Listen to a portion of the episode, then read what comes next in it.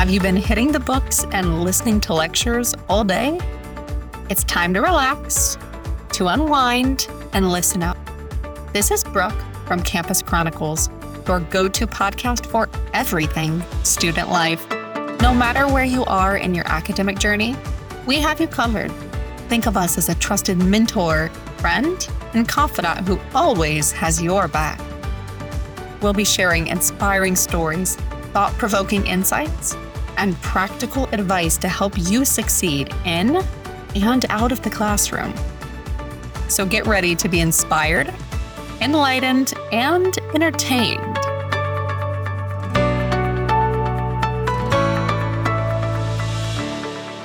Hello, hello, everyone. I am incredibly excited to be here with a wonderful woman. Her name is Jane Reason, and she is from Jane Reason Coaching. I said, You are spoiling me. That is such an easy name and such an easy business name. So we've been having a good laugh about that before we hopped on. Yeah, but you know, strangely, people have got my surname wrong before because there used to be something called a Reason chocolate tube, which was spelt differently to the word reason.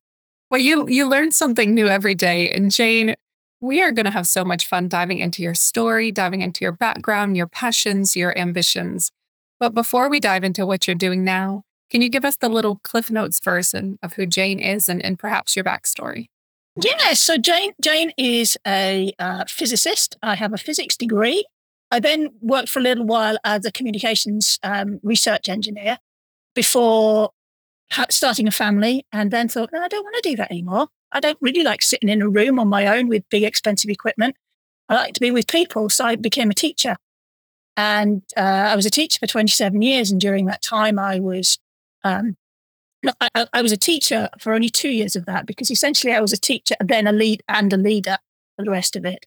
Because within two years of starting my teaching career, I became head of physics, deputy head of science, uh, running a year group, head of year, an assistant head of a school, then a head teacher or principal, and then a deputy CEO. So, yeah, that's kind of me in a nutshell um, in my past. Uh, and I left that um, just over a year ago for, for various reasons, uh, mostly because I worked myself to the ground and that wasn't good for me. So that's where some of my current passions come from.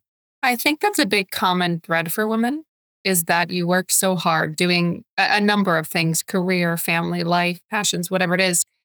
And then you work yourself to death and you wake up one day and you say, I've created this, but it isn't necessarily what I wanted, right? That is so common for women. It is, and, and particularly women of, of sort of mid in midlife, sort of my age and a little bit younger. And I know that when I look back, about six years ago, I was thinking, there's got to be more to this. This isn't what I want anymore. You know, it was almost like I was going through the motions because I knew what I was doing and I didn't have to think. And I didn't like that.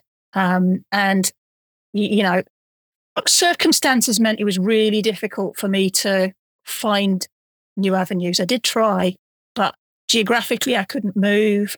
Um, and so, and I couldn't sort of at that point envisage taking a huge pay cut or anything like that and really changing or, or because I was the only wage, wage earner at that point.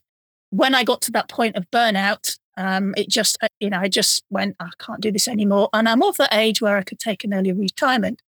So myself and my husband have got early retirement, which means I can now do this job for fun. That's incredible. Everyone describes burnout so different. I know that I've been burnout before, but the experience is it's very individual to individual. How would you describe your burnout, I suppose, in the way that you felt and experienced life in that time? Yeah, I think looking back, I was probably trying to work through burnout for a couple of years, which you can imagine at least a couple of years. And I'd probably had periods being close to it in the past. But this one was particularly scary because my brain and how quickly it works is a key part of who I am. And I actually lost connection to my brain. I kept telling people I can't think. And I didn't mean I'm struggling to think. I didn't mean right now at this moment I've got a headache, I can't think. I meant I literally can't think. I just couldn't process stuff. And, and, and I've and I've thrived on processing lots of things. I mean, part of the background in me is, and I suspect I'm ADHD, is that I create, I deliberately thrived off stress. I loved it. And then I, I got to that point where stress and me didn't match. And it's just like, what's going on here? I, I don't get this. You know, and I was still trying to go, yeah, yeah, I can do that. Yeah, yeah, I can do that. And then going, well, I can't do it because I'd sit there and brain wasn't connected. So I couldn't do it. And I was also known for being incredibly resilient, and that went. So instead of being resilient, I was tearful constantly. Not great as a deputy CEO or head teacher. There's a lot of misconceptions around women in leadership, right? And one of those is you you look after your staff, you look after your employees really well, and that is true. Women have this innate ability to sense what people need. But the hardest person to sense what you need is for women at least, traditionally yourself. Absolutely. And there's, there's this also this other thing around women in leadership which can happen, which wasn't me, but I came up against this a lot, was this idea that you brought masculine energy and only masculine energy to leadership, you know, and therefore every other element that you were bringing was kind of like soft and not uh, not a leader. And it's like, why? Because intuition is really useful. Being able to connect with people, being able to understand them, being able to to sit alongside them and support them. That's all amazing, you know, and those are really powerful skills that we should use. And, and you know, and, and those those what people tend to refer to as female energy ways of leading are actually as important for men to learn as they are for women to use. And it's important to mix the two styles. You shouldn't always be operating from masculine or you'd be, you know, incredibly burnout. You shouldn't always be operating from feminine, or perhaps you wouldn't be getting, you know, certain objectives done. But I, I've seen that a lot too. And I've read that a lot is if you're not in people's face, you're not loud, you're not aggressive, using a lot of Excel and PowerPoint, then you're not a true leader. But, you know, it's almost like it, you people believe you have to exert authority to gain authority. And I don't think it works that way. I think it's more about you earn respect. And through earning respect, you gain permission to have the authority. So it's a very different way of looking at it. I love authority. Well, and, and we're speaking to younger students right now who, in many cases, in, in many spaces, you have a lot of authorities, right? You have your professors, you know, you may have a, a boss or someone like that at work. And it's hard to develop your own style and level and flow of authority when people are constantly saying, hey, do this or hey, do that, or, you know, write your paper this way. What is your advice for a young student that's looking to build those leadership skills and that authority, even if they're still in the university space? So, so the interesting thing is, and I think you know, uh, being having been a student as I, I did a physics degree, it's it's really important to look at the advice you're being given, and then take that advice and go right. What works for me? So you don't have to do everything one way, you know. And I used to say this to trainee teachers and new teachers as well, you know, because quite often in education, people come in and go, "You do it this way, you do it that way, you do it the other way," you know. And each week they're giving you a different way it's wrong. Yeah, exactly. And I would go, no, no, no, no, no. Look, there's something useful in there that I can work for me. I'm going to use that sometimes because it works sometimes. Other times I'm going to do this because this bit over here I like, and this bit's me. And so it's really about being being really clear of who you are and what you want to do. And then taking the advice and, and that's coming in and not being fearful to go, that doesn't work for me. And it is quite scary because if you feel that the only way you're going to survive or thrive is to do it exactly one way, you're putting a square peg in a round hole, aren't you? You, you, you know, you're trying to fit something that isn't you into something that somebody else wants. So the best people in positions of power or the best leaders, the mechanism they use for really developing leadership and leaders themselves is empowerment. So it's education. So here's the information. Here's the direction we need you to go. So if we're talking about, say, an assignment, this is this is the kind of this this is the way the assignment needs to sort that the areas the assignment needs to address. But you have your own way of getting there. So, you know, as a leader, I used to be very clear with my staff. These are the values. This is our this is our vision. This is where we want to go.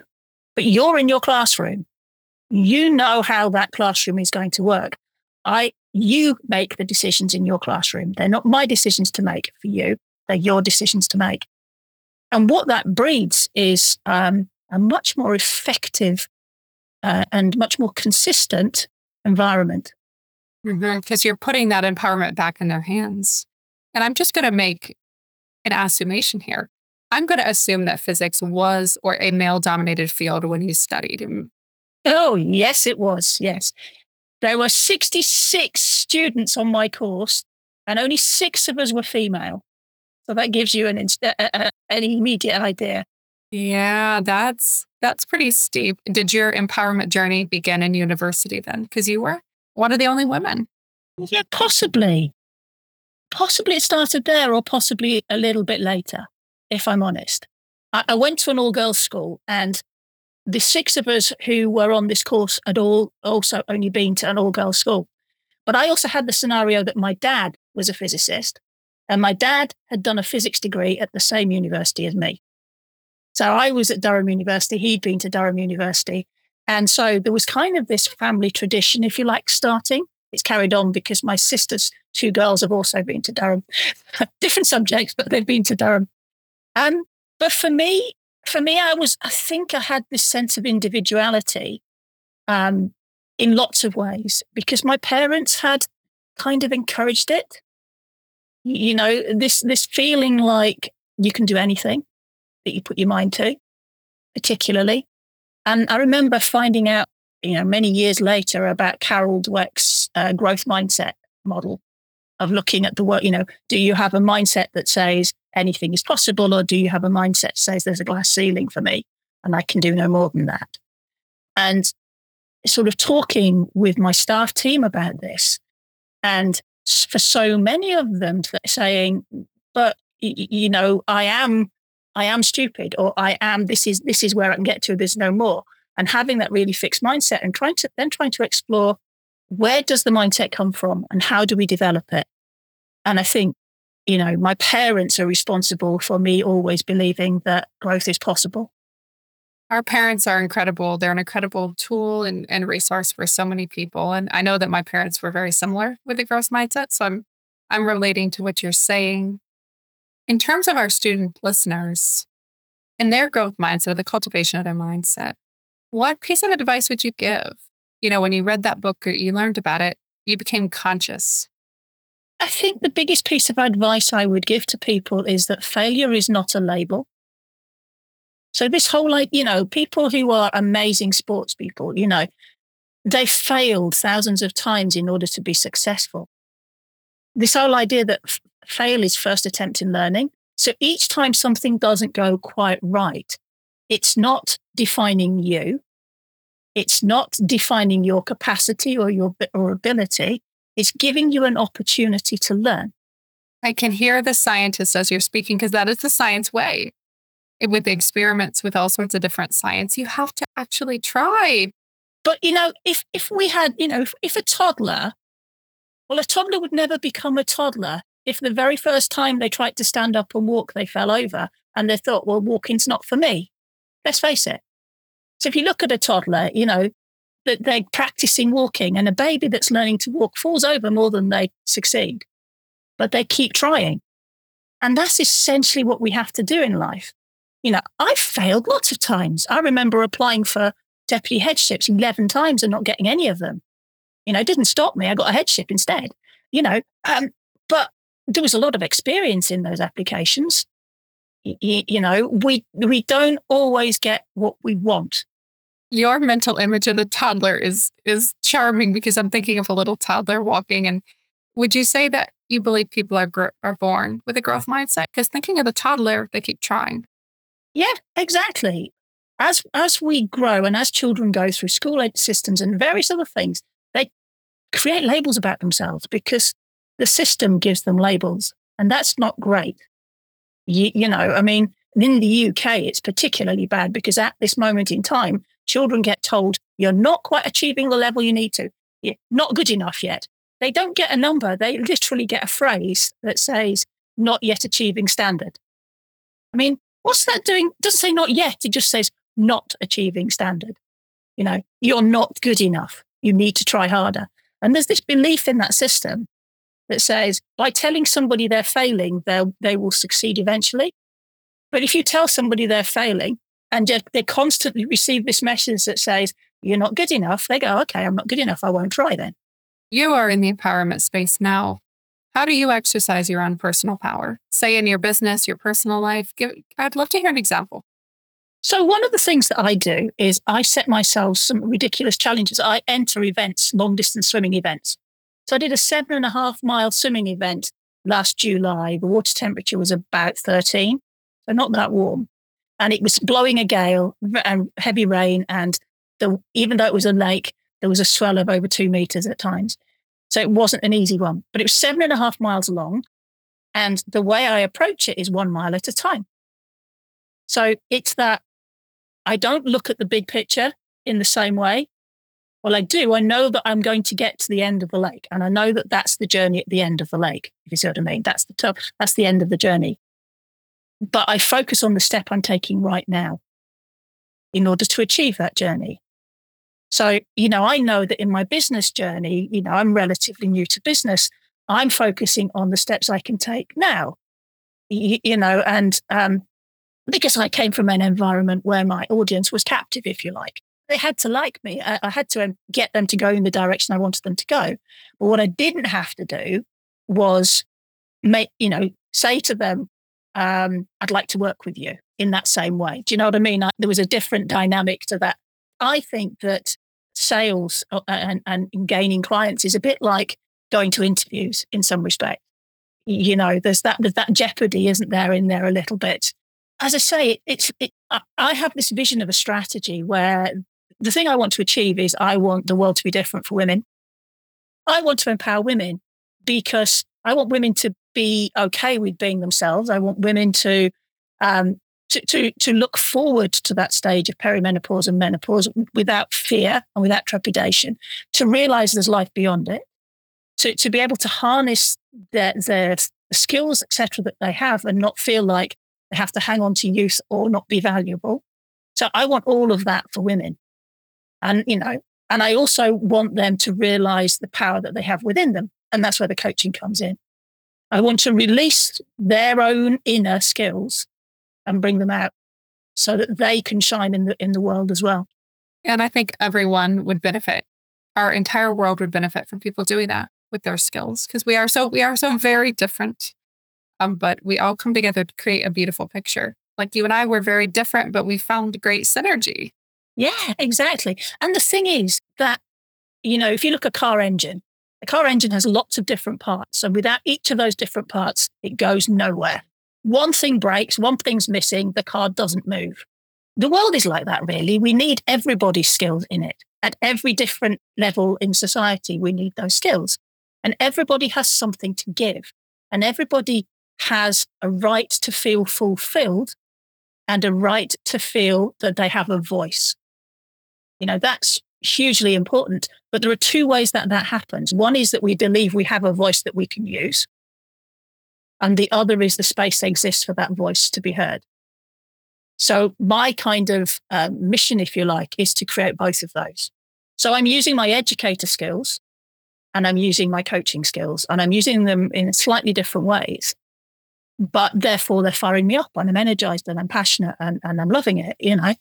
But I loved being a head teacher. I loved working with children that nobody else wanted to work with because they deserved a champion.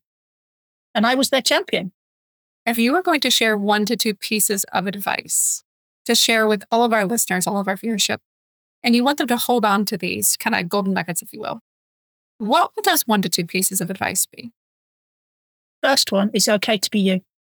You know, really, really sit with that, that it's okay to be me and to understand who, that me is and believe that that me has a space in the world that's valid, important, and also has that voice. So it's okay to be me. That's really, really important. And the other is failure doesn't define you. It's the first step along the way to success. You can tell that you are a teacher. Your inspirational, little motivational like quotes and uh, little things. I can I can tell you are an educator, Jane. Well, it's it's within my blood. My dad was a teacher too, and I think I just learned. Even though I didn't go into teaching first, I think that's kind of where that's come from as well. You know, um, that whole idea that I mean, my, my dad was also a local preacher. So he used to use his voice in several different ways as well, you know, and he still does it. He's in his late 80s. He's still, and he's partially sighted, but he still occasionally preaches. And he, what he's now doing is he's using that space. And I think he's kind of got to that time now where it's like, I'm going to challenge people. I'm going to really make them think.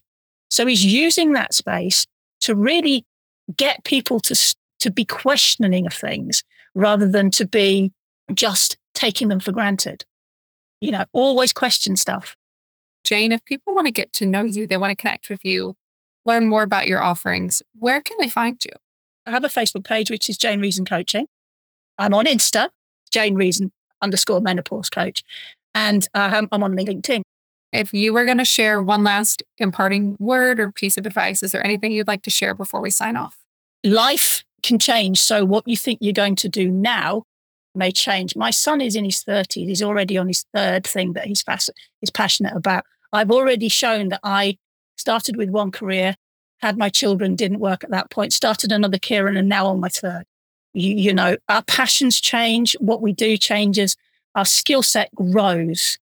So, you know, don't believe that what you do now will define you for the future because there's always new opportunities and new doors opening. Thank you for joining me on Campus Chronicles. I hope you found our discussion informative, inspiring, entertaining, and fun. We are always working hard to make sure that our episodes are the very best they can be, which means we need your help. If you liked what you heard, remember to hit the follow button on your favorite podcast platform and drop us a review. It helps us to connect with more students who are hungry for success. And remember, the journey never stops. Keep listening, keep learning, keep growing. See you next week for another amazing episode of Campus Chronicles.